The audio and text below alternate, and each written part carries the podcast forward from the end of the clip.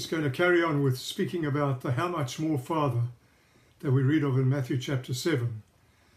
How much more shall your heavenly Father give good gifts, or give the Holy Spirit to them that ask? The good gifts that God has given to us, we're looking at those. And I want to just start this little session with possibly the best gift of all, and why we know that all God's gifts are good. And as we explore them, we'll see they're all good, and they're always perfect, the very perfect gift for us at the present time of Him giving them. God only gives us the perfect when we need them, as we ask. And while we know He's, all of His gifts are good and all of His gifts are perfect, um, I think for me that, and I'm sure you'll agree with me, that the best of all the good and the most perfect of all the perfect was Jesus Christ, His Son. And so I want to start there with Jesus, the person of Jesus. Instead of just exploring uh, the theology of Christ or Christ, Christology, I want to start by asking the same question that He asked a number of you on, on a number of occasions. And I'm going to ask you to read with me two portions of the Scriptures. The first one is found in Matthew chapter twenty-two, if you'll turn in your Bibles to Matthew twenty-two quickly, and then we'll go back to Matthew sixteen. Jesus asks this question, basically it's the same question twice, and uh, we'll just read it quickly if you don't mind looking up with me in your Bible. Matthew twenty-two, and we pick up in verse forty-one. While the Pharisees were gathered together, Jesus asked them, "What do you think about the Christ? Whose son is He?" "The son of David," they replied.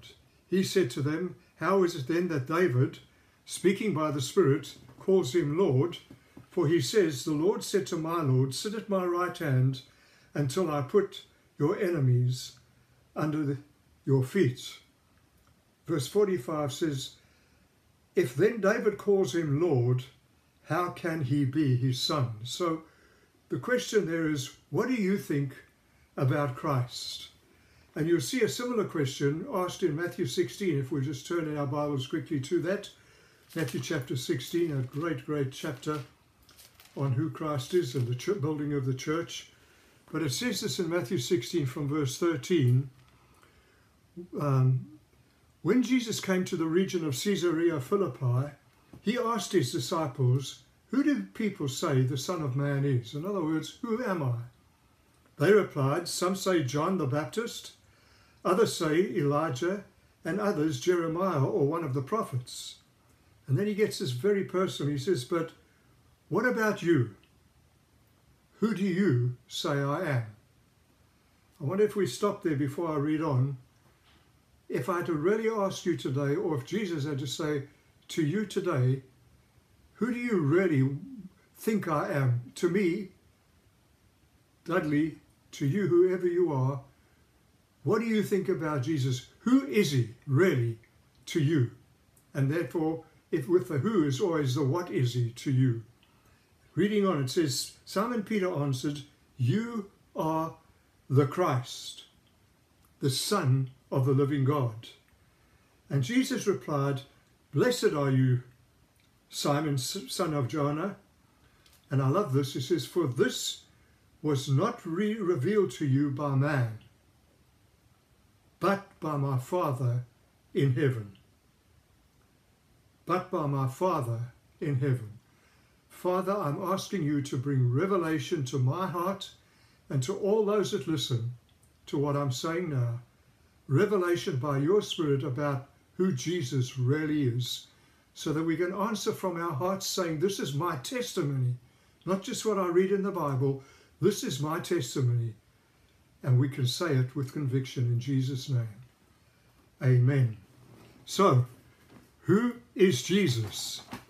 Well, we're going to ask that question of some of the people who knew Him the most intimately and some not so intimately, but who crossed His path while He walked this earth for those few three and a half years of public ministry. Let's ask the people who knew Him or know Him best. First of all, we ask the Father. There's so many passages of Scripture we could talk about here, but I just want to pick out a few and ask you to think about and meditate upon these and others. What does the Father say? Well, at Jesus' baptism, he said this, "You are my beloved Son, in whom I am well pleased." Jesus is God's Son. God says so, and God says, "I'm well pleased with him." In Mark chapter nine, verse seven, he says, "Listen to him," Jesus, "above the law and, and the prophets." So Jesus has the supreme place in all of creation, in all of life, in every area, according to the Father. On the Mount of Transfiguration, and uh, Matthew seventeen, verse five, and in Luke chapter nine, verse thirty-three, he talks about, "This is the Son whom I have chosen. Listen to him." The book of Hebrews, where God is speaking by his Spirit through the writer to the Hebrews. I'm going to ask you to turn in the book of Hebrews to the first chapter, first of all, Hebrews chapter one, and we'll look at a couple of scriptures here. And uh, it says this in chapter one from verse one. "In the past, God spoke to our forefathers through the prophets at many times and in various ways. But in these last days, he has spoken to us by his Son." This is Jesus. This is what we're looking at. What do you, Father, think of him? What do the scriptures say about him? And it goes on to say, "Whom he appointed heir of all things, and through whom he made the universe." So he's the, the owner and heir, the inheritor of everything, but he's also the creator. And then he goes on to say, the Son, verse three, is the radiance of God's glory. The radiance of God's glory. Think about that. And the exact representation of his being. He look, you look at him, Jesus, and you know who I am, says God.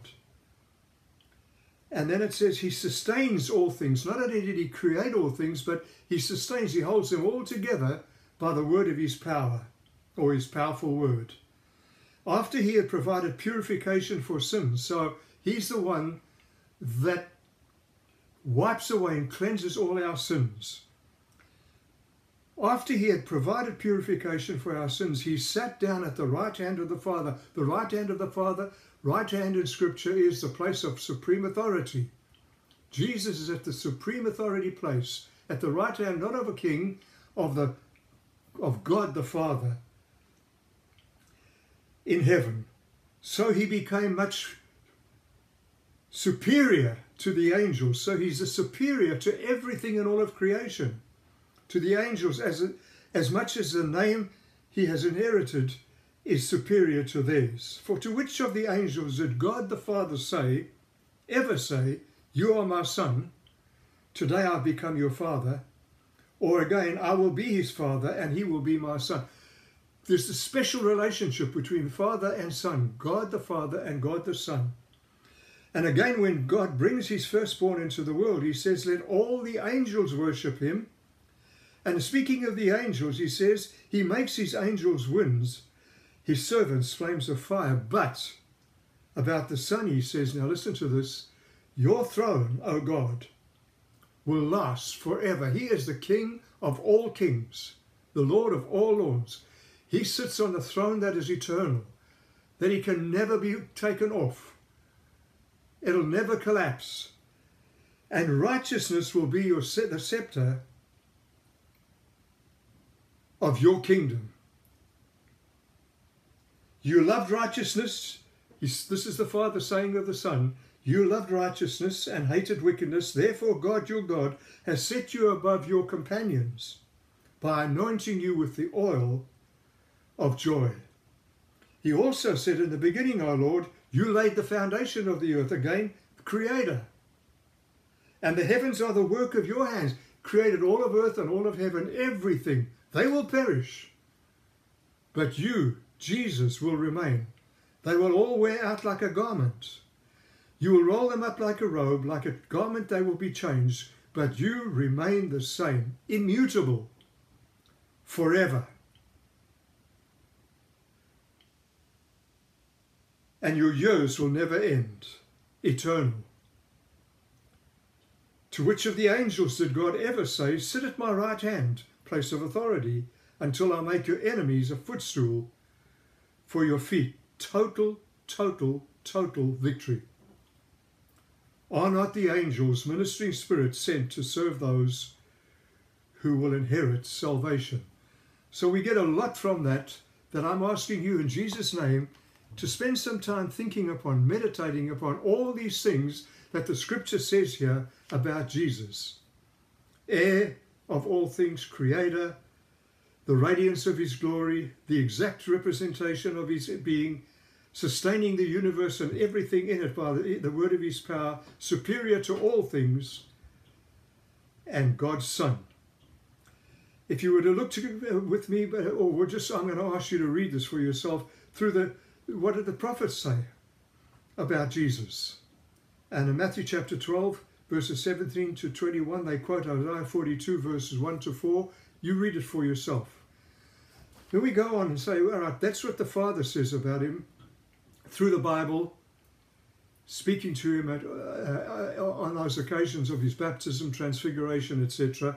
But what does Jesus say about himself? Well, in John fourteen, verses seven and nine, he says this, if you had known me, you would have known the Father also. He that has seen me has seen the Father. What a, pro what a claim. You, you look at me, you know what God's like. John ten thirty says, I and the Father are one. We're together. We're linked eternally, Father and Son. And in, in John chapter eight, verse fifty-eight, and when the, the, the scribes and Pharisees are attacking him, Jesus actually says this to them, before Abraham was, I am, again, the eternal God. So, read, we won't read this together, but I'll ask you to read uh, Hebrews chapter three, uh, verses one through to six, where it says that he's our apostle, he's our high priest, he's the, has of greater honor than Moses.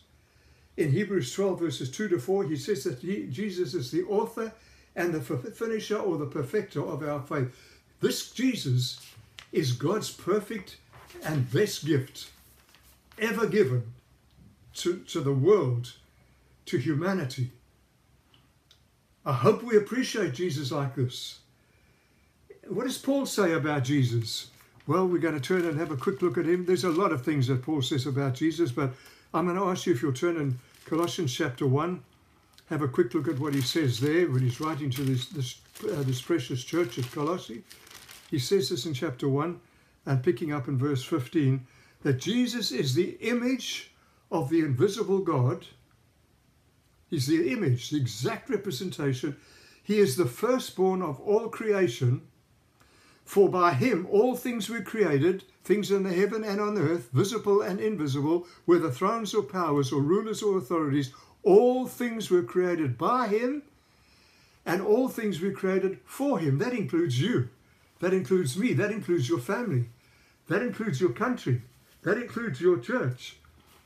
Everything, everywhere, was created for him, by him. Where does he sit in that truth related to your, your or my life right now? And then it goes on to say, he is before all things, and in him all things hold together. And he is the head of the body. He is the head of the body, the church. He is the beginning and the firstborn from among the dead, so that in everything he might have supremacy. I'm going to ask you, if you're a pastor, if you're a preacher, you're an evangelist, whatever you may be, does Jesus get all the glory? Does he have the supremacy in everything, or do we sometimes take it for ourselves? You know, in our humanity, we can let things slide. Uh, the book of Hebrews, the second chapter, says we can drift. This is God just lovingly saying, my son, my daughter, as you listen to this man preach, bring your life back into the order of seeing how important Jesus is and what a blessed gift he is, and keep him in the right place, central in all of your life. And then letting, quickly reading on, and we're still in the book of Colossians, it says verse nineteen, for God was pleased to have all his fullness dwell in him. Everything in the fullness of God. It says in the fullness, all of God's fullness dwell in him. God was pleased to have him, to dwell in him and through him, to reconcile to himself. So he's the reconciler. He's the only one. You know that. All things, whether things on earth or things in heaven, by making peace through the blood shed on the cross. I would love to read a little more, but I'm looking at the time, so I'm going to ask you, will you turn and look it up for yourself? Philippians chapter two and verses six through to eleven. And see what, what Paul says about Jesus there. And then again in First Timothy chapter two, verse five, where he says, there's only one mediator. There's, we have no need of anyone else. We don't have to go to other people for prayer. We've got Jesus, the only mediator, the one between, giving us access from heaven, from earth to heaven. And First Timothy chapter one, verses fifteen to seventeen, it talks about him being King eternal, immortal, invisible, the only God. What does Peter say about him? Well, when he was asked, he says, you are the Christ of God. Luke chapter nine, verses eighteen to twenty. In Matthew sixteen sixteen, we read, you are the Christ. To whom else shall we go, he once said, for you alone have the words of, of eternal life. In First Peter chapter one, verse nineteen, Peter writes and says, he's the spotless Lamb of God. What does John the Baptizer say about him?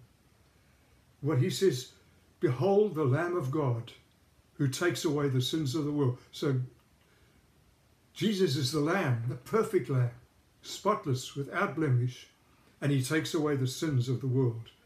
The Holy Spirit talks about Jesus in Revelation chapter nineteen, verses eleven to sixteen. And again, the angels speak about him in Matthew chapter one, verse twenty-one. And they say this, he, uh, you shall call his name Jesus, for he shall save his people from their sins.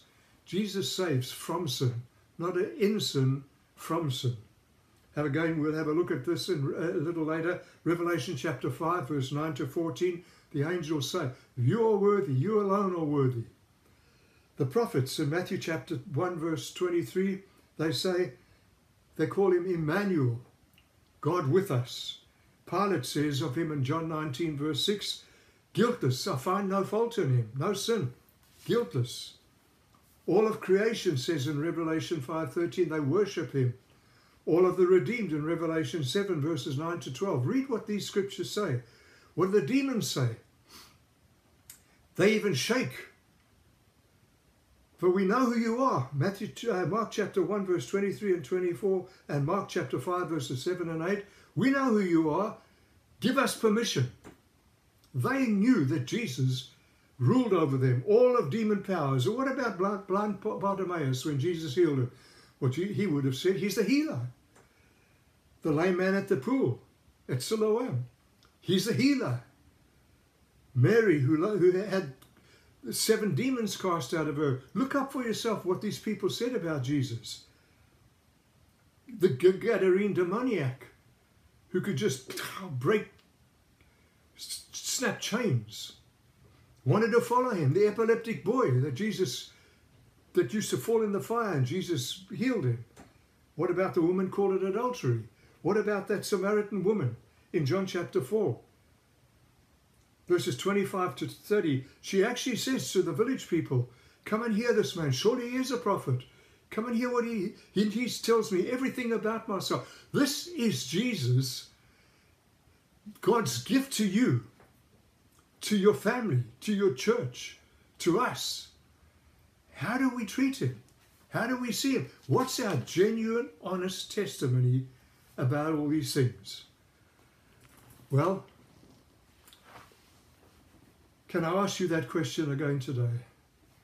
What are you, madam, sir, pastor, sheep, whoever you are? What would you honestly have to say by your testimony? Because these were the testimonies of what people knew to be true for themselves about him. What's your testimony? What's mine? Well, I want to say to you, for me, he's the most precious gift God has ever given. He's worthy of my life. He's worthy of everything I've got to serve him. He's worthy of all my praise.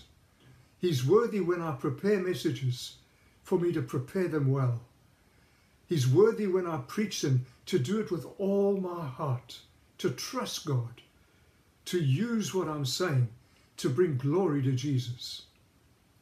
That even when he gave us the precious Holy Spirit, that the Holy Spirit will always glorify Jesus. He will not speak of himself, but glorify Jesus. Oh, what's your testimony?